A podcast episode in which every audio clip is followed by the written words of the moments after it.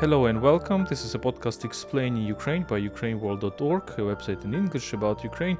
Today we are going to talk about propaganda. What is Russian propaganda, why it is so dangerous, and how we can analyze it, and whether it is responsible for what is going now for these atrocities uh, which we are experiencing during the Russian invasion of Ukraine. My name is Volodymyr Yermolenko, I'm chief editor of ukraineworld.org, and I am joined by my colleague Vitaly Rybak, who is chief analyst of ukraineworld.org. Hello, Vitaly. Hello, thank you for having me. Thanks, uh, Vitalik, for for this conversation. So you are our major specialist in monitoring Russian propaganda.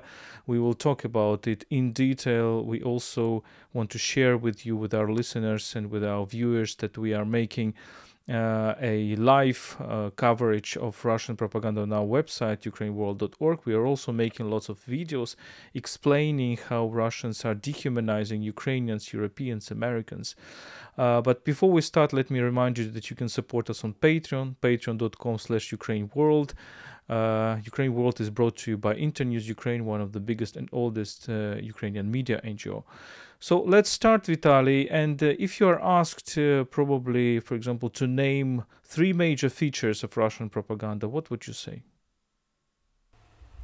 Yeah, so, well, really, this is quite a complex issue because Russian propaganda has been developing its features for many years, but I would say that Russian propaganda is multilateral because it is often uh, different for different audiences. For instance, there are one narratives for Russia's domestic audience and very separate narratives for any uh, outside for any audiences outside of Russia, uh, where where but well basically uh, where Russia wants to reach someone. For instance, for Ukraine, there may be narratives about that, you know, the West is really bad for Ukraine. Uh, they're not saying that Russia is good, but West is really bad. It is trying to uh, to use Ukraine for its natural resources and so on and uh, well basically ukraine is only a colony of the west something like that meanwhile for the internal audience russia is putting this narrative in different light having a different spin on it. It is saying that you know ukraine has been enslaved we have to free it from the western rule so we have to free ukrainians who are currently being enslaved. So basically the same message but shown very different for various audiences. And uh, well, we also see that uh, Russian propaganda is also very different on different mediums. So if we take television, Russian propaganda focuses on television quite a lot. Uh, we see Russia pouring a lot of finances, billion, so billions, billions of rubles annually to support its state-owned television because there are still a lot of people in Russia who. Mm, who use television as main source of getting news and frankly the only source of getting news. But we also see russian propaganda using more modern channels such as uh, telegram twitter and so on and they're using bots and trolls there. So russian propaganda is not only oriented at traditional uh, mediums and using traditional uh, information sources, but also very modern ones. That's why it's quite dangerous. If I tell you that uh, the key strategy of Russian propaganda of of uh, of the of the latest years or decades was not so much even to disinform, but to dehumanize, dehumanize Ukrainians, Europeans, Americans, uh, tell the Russian audience that, for example, Ukrainians don't exist, or if they exist, they're just Nazis and killers and murderers, etc., or that Europe is uh, has been degrading and uh, going to the to its collapse and spreading inhumane ideology. Uh, like uh, for for Russians, inhumane, like same-sex marriages or whatever else. Would you agree with that? Would you agree that the key point was and is in this dehumanizing? Yeah, I, I totally agree with that. I would even go further and I would say that Russian invasion of Ukraine uh, which started on February 21st, would be impossible without propaganda, or at least at this scale at which we have seen it, because, well, actually, we see that a lot of Russian soldiers, captured soldiers, or those who post uh, videos on social networks and so on. So a lot of them really believed that they came to Ukraine to liberate Ukrainians, to fight against Nazis, to protect people in Donbass, and so on. So with some of these soldiers, these propaganda narratives really worked. Of course, uh, not with all of them, because some came to earn money or well, there there can be many reasons why maybe someone did not have any other choice. So there may be many reasons why Russian soldiers came here. So they supported this invasion of Ukraine, but believing in propaganda is one of the main reasons. Also, we see that Russian population mainly supports the invasion. So either by uh, being in favor of it or simply staying silent. We've seen some protests against the war, uh, which which was a good thing, of course, but still it was not enough. And these protests mainly took place in big cities like Moscow, St. Petersburg, Yekaterinburg, some other big Russian cities. But you know, in regions, uh, we really did not see a lot of protests going on, and uh, in regions, more people generally watch TV and believe in Russian propaganda. There is also well uh, when I refer to Russian sociology, we have to always keep in mind that there is no 100% reliable sociology in Russia. But still, those figures that we have, not from Russian uh, state owned pollsters, but from independent pollsters like Levada Center, we still see that, uh, well, in some cases, more than 70% of Russians believe uh, that invasion of Ukraine was a good thing and they support Putin. This is also direct cause of propaganda. Uh, also, if we take a look at uh, what Russia has been doing in Donbass, the very same region it claims to liberate, we see destroyed cities, we see thousands of Ukrainian civilians killed, and we see, well, basically destroyed lives because cities such as Mariupol, Volnovakha, Liman, and sadly dozens of others have been completely erased, and uh, even people who uh, had enough time to flee now basically they have nowhere to come back to. The cities have to be completely rebuilt, and Russia won't do that. It would follow. It would fall on Ukraine's shoulders back when Ukraine liberates these territories, and uh, well, Russian media do not say about anything like that.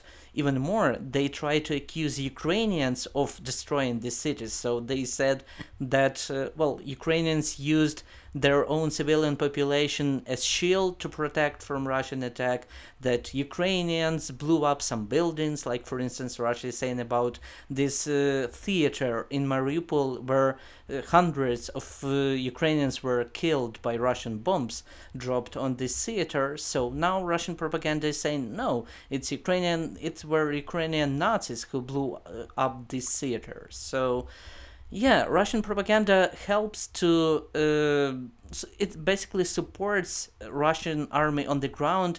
It helps to uh, to promote the idea of war uh, to Russian uh, population and uh, thus continue the war. Therefore, my opinion is that Russian propagandists are as responsible for deaths of Ukrainian citizens as those soldiers and military commanders who really killed them. Absolutely, they just shaped the the hearts and minds of Russians and uh, made them uh, hate Ukrainians, and and really uh, really believe that Ukrainians will see the their land and their territory, and there is a bunch of Nazis that should be just exterminated. And uh, our experience of traveling in the villages uh, which were occupied or uh, in which Russian soldiers entered and uh, people who talked to Russian soldiers uh, personally, it confirmed that many of them really believed in this propaganda. Many of them really were uh, searching Nazis and asking the village dwellers to show them where Nazis are or fascists are. And uh, they were really believing that uh, they came here to liberate the country and to, to protect, I don't know, Russian speakers or whatever else. but let me uh, let me also ask ask you about the the recent trends. What's happening uh, just recently? Maybe what what kind of uh, new narratives Russia is is developing. Before we talk about this, uh, I will address our listeners uh, saying that those of you who are watching us on YouTube, you can also watch our explaining, brief explaining videos about different aspects of, Russian propaganda. You can see these links in the description or right on the screen. Those of, of us who are watching just audio podcast, you will uh, see the link to the our YouTube channel where you can watch these explaining videos. Vitaly has drafted the uh, the scripts for these videos, and they're really explaining very different different aspects of it.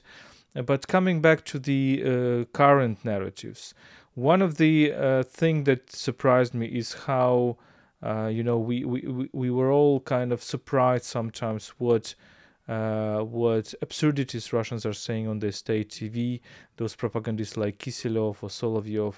But recent video when Kiselov was saying uh, was showing a video of an alleged Ukrainian soldier who was allegedly confessing that he was a uh, a pederast.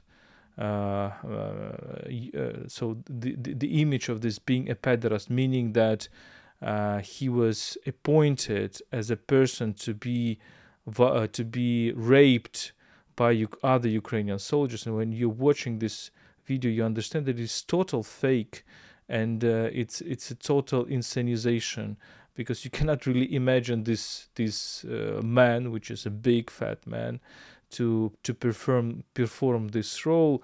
So we understand how how uh, inhumanely Russians are fabricating the stories, and they don't even care wh- whether it looks uh, true or not. What is your perception? Does it really gone nuts in the recent months?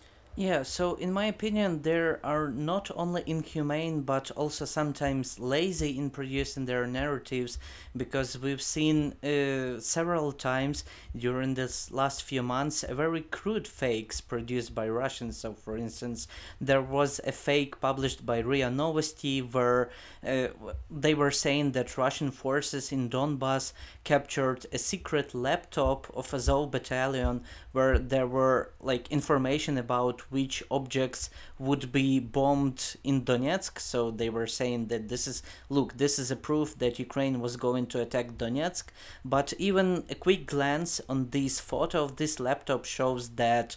Uh, Ukrainian language in this uh, photo on this laptop was not used properly. So where uh, Ukrainian letter uh, so it was written with Russian letter N, not with Ukrainian one.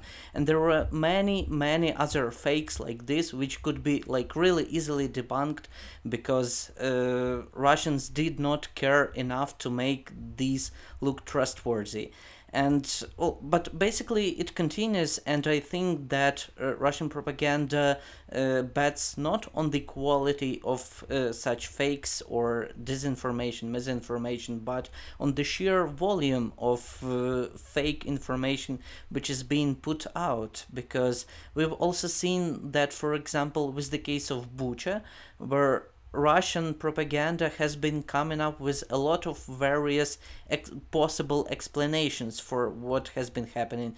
Either Ukrainians did this, or British and US intelligence did that, or so they were putting a lot of different versions out there, making a kind of information chaos so that readers would not know what to believe in and they would not believe the official versions, which are uh, well true that russian army did that. So this so that this would be only one of the options out there.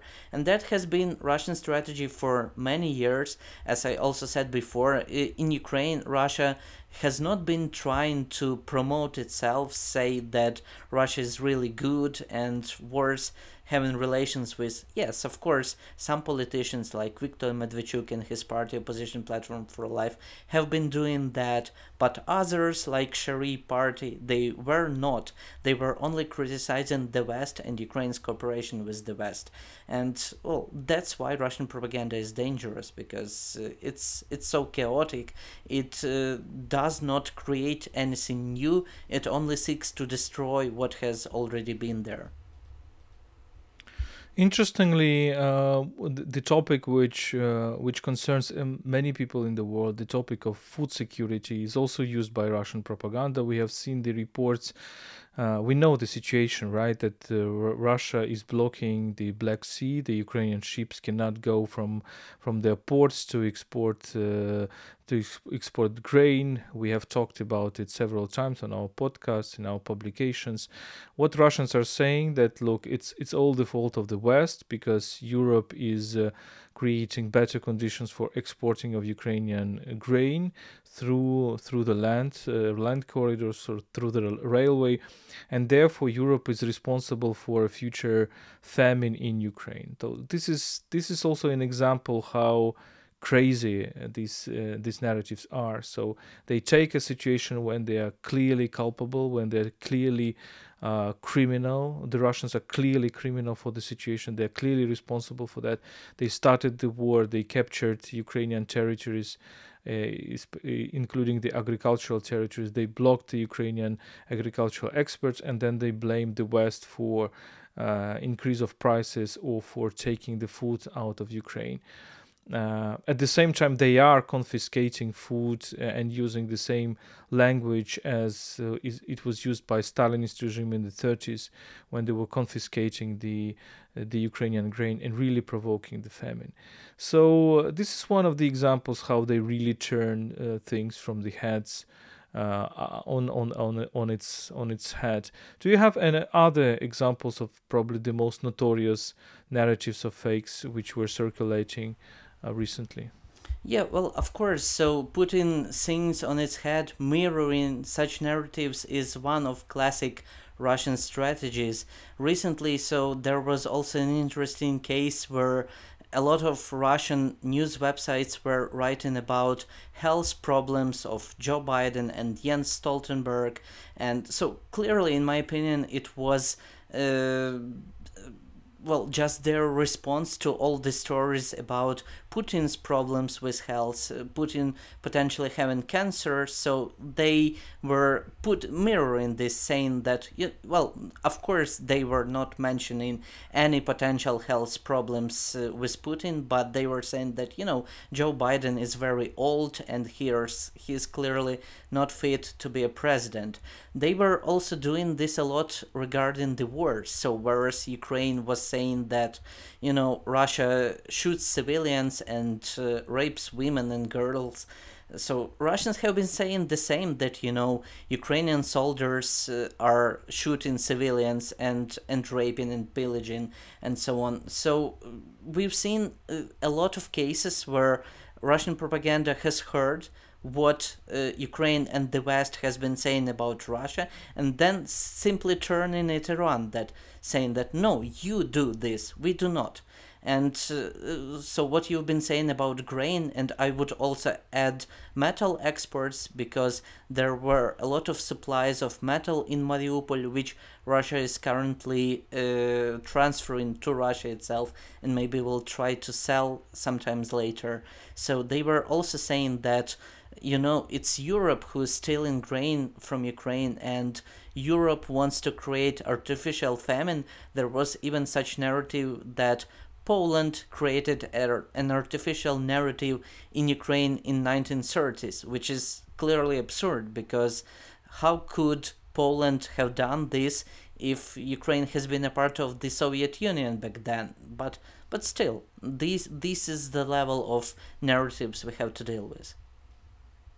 You mentioned uh, Poland and another uh, widespread narrative that uh, you have tracked and we have tracked a few weeks ago was that the the Russian propagandists are increasingly telling the story that Poland is going to occupy the western Ukraine. So they are really waiting for Polish troops to enter Ukraine and to occupy it. And they're saying that look, uh, Ukraine is hiring Polish uh, Polish citizens.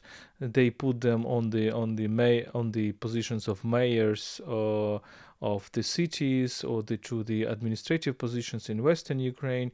And these people, these Polish citizens, will prepare the future annexation of uh, the Western Ukraine by, by Poland. And this is the narrative which is very powerful. I hear it a lot of uh, not only in the Russian uh, Russian social networks, but by some other people from other countries who are really uh, expecting, believing that there will be a partitioning of Ukraine very soon. And if there is a partitioning of Ukraine, if, if for example, any Western country enters to uh, to this uh, to this story, that will of course legitimize the Russian occupation because it was like with partition of Poland in 18th century, uh, where it was just divided between Russia, Prussia, and uh, Austria and then it will have the same situation now with Ukraine. So, how do you explain it? How do you explain this narrative? As if uh, Russia was really also putting the uh, things on its head and uh, trying to present some other countries, which are to present other countries as occupiers, and maybe to shift the attention of its own occupation of Ukraine.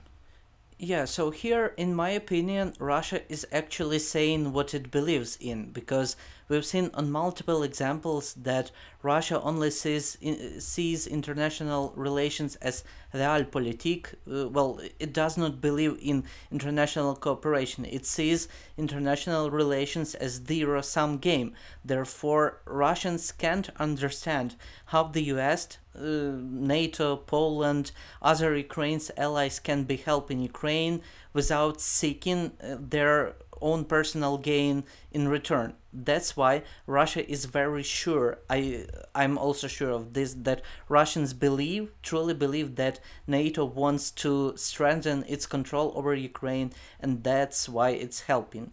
So Russia does not believe in some value-based approach such as protecting democracy, freedom and so on, which western world does. And Russia sees this as a very simple concept. So you know, only concept of greed, gain and personal uh, profit, but not value-based approach. So yeah, that's why I believe this. That's where I believe this narrative is coming from.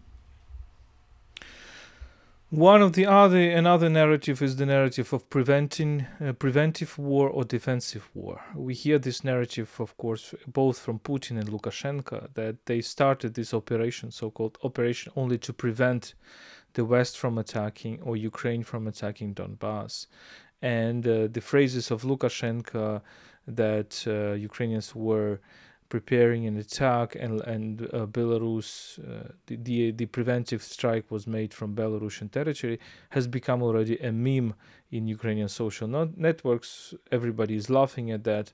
But uh, it is still very valid for um, Russian and some Belarusian I guess citizens especially for the Russian citizens uh, on Russian state TV, we hear the narrative that look, it is it is uh, it is the war for Russian independence from the Western colonialism. It is the war in which there is a genocide of Russian population. They obviously meant both Russians and Ukrainians. So they try try to present this war as a defensive war. Uh, do you think that this is efficient for the Russian population and the Russian citizens do believe that this is a defensive war and not an aggression? Yeah, so I think this this is really working, and this is also not surprising because we know from history that many uh, totalitarian and authoritarian regimes have been building their foundation upon this idea of an enemy which is standing at the borders and is ready to invade. So uh, basically for Putin this is a good reason to explain why he is needed for Russia because for years he's been creating an image of himself as you know such a Tsar of Russia who protects Russians from NATO, which is already at the border, which uh, which built its military bases near Ukraine, uh, or even in Ukraine, which has uh, invited uh, Baltic states to join, and NATO so is the enemy which is at the gates of Russia, and only Putin can protect Russians from this enemy.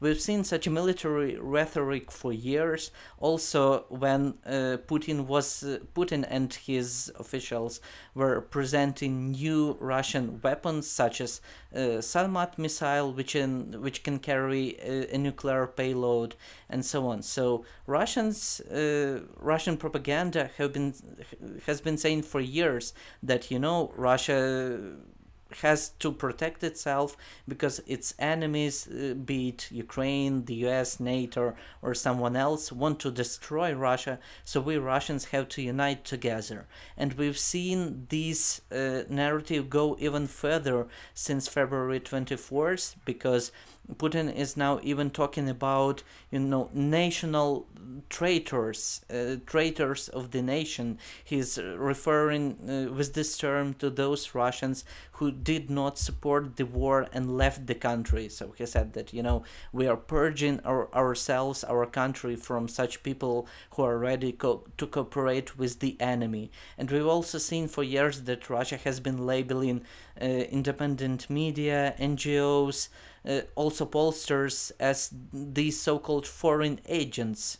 Mm, so this is another example uh, how Russia has been building up this image of the enemy for years, both external enemy near Russia's border and the internal enemy, the so-called foreign agents. Right, so uh, uh, we will end our conversation on this, and uh, let me remind for those who are watching us on YouTube that you can watch our video explainers about Russian propaganda. For those who, of you who are listening to us on as audio podcast, you can also check our website ukraineworld.org. There is a there is a chapter info watch, and there is a live coverage of Russian propaganda uh, where Vitali is monitoring screen, screening the major narratives right now. You can also watch this video explainers on, on the YouTube of Ukraine World. Just one conclusion that uh, it appears that information space is not innocent at all, that it's really a tool for uh, preparing the, the real war. Uh, we were considering it as a weapon uh, before the these events but not only it is a weapon uh, but it is it is it is able to prepare the real weaponry the real warfare and uh, much of the blame for this invasion is on Russian propagandists that spent uh, mm, years and maybe decades to dehumanize Ukrainians, to dehumanize Europeans, dehumanize Americans, the Western world, the democratic world, and to motivate Russians to die for nothing. So this is the, unfortunately the reality. This was an explaining Ukraine podcast by ukraineworld.org. We have talked about Russian propaganda and why it is dangerous, why it is responsible for this war. Ukraine World is brought to you by Internews Ukraine. I talked to Vitaly Rybak, who is the chief analyst of ukraineworld.org. Thank you, Vitaly. And uh, uh, my name is Volodymyr Yermolenko. I'm chief editor of ukraineworld.org. Uh, you can support us on Patreon, patreon.com slash Ukraine World. Uh, a big amount of this support actually we're, we're giving to help people affected by the war and help Ukrainian resistance. So we actually distribute your donations farther to the country, which, which uh, for people which really need it. Uh, so follow us on, on social networks, Facebook, Twitter, YouTube, Google Podcasts, Apple Podcasts, SoundCloud. Stay with us and stand with Ukraine.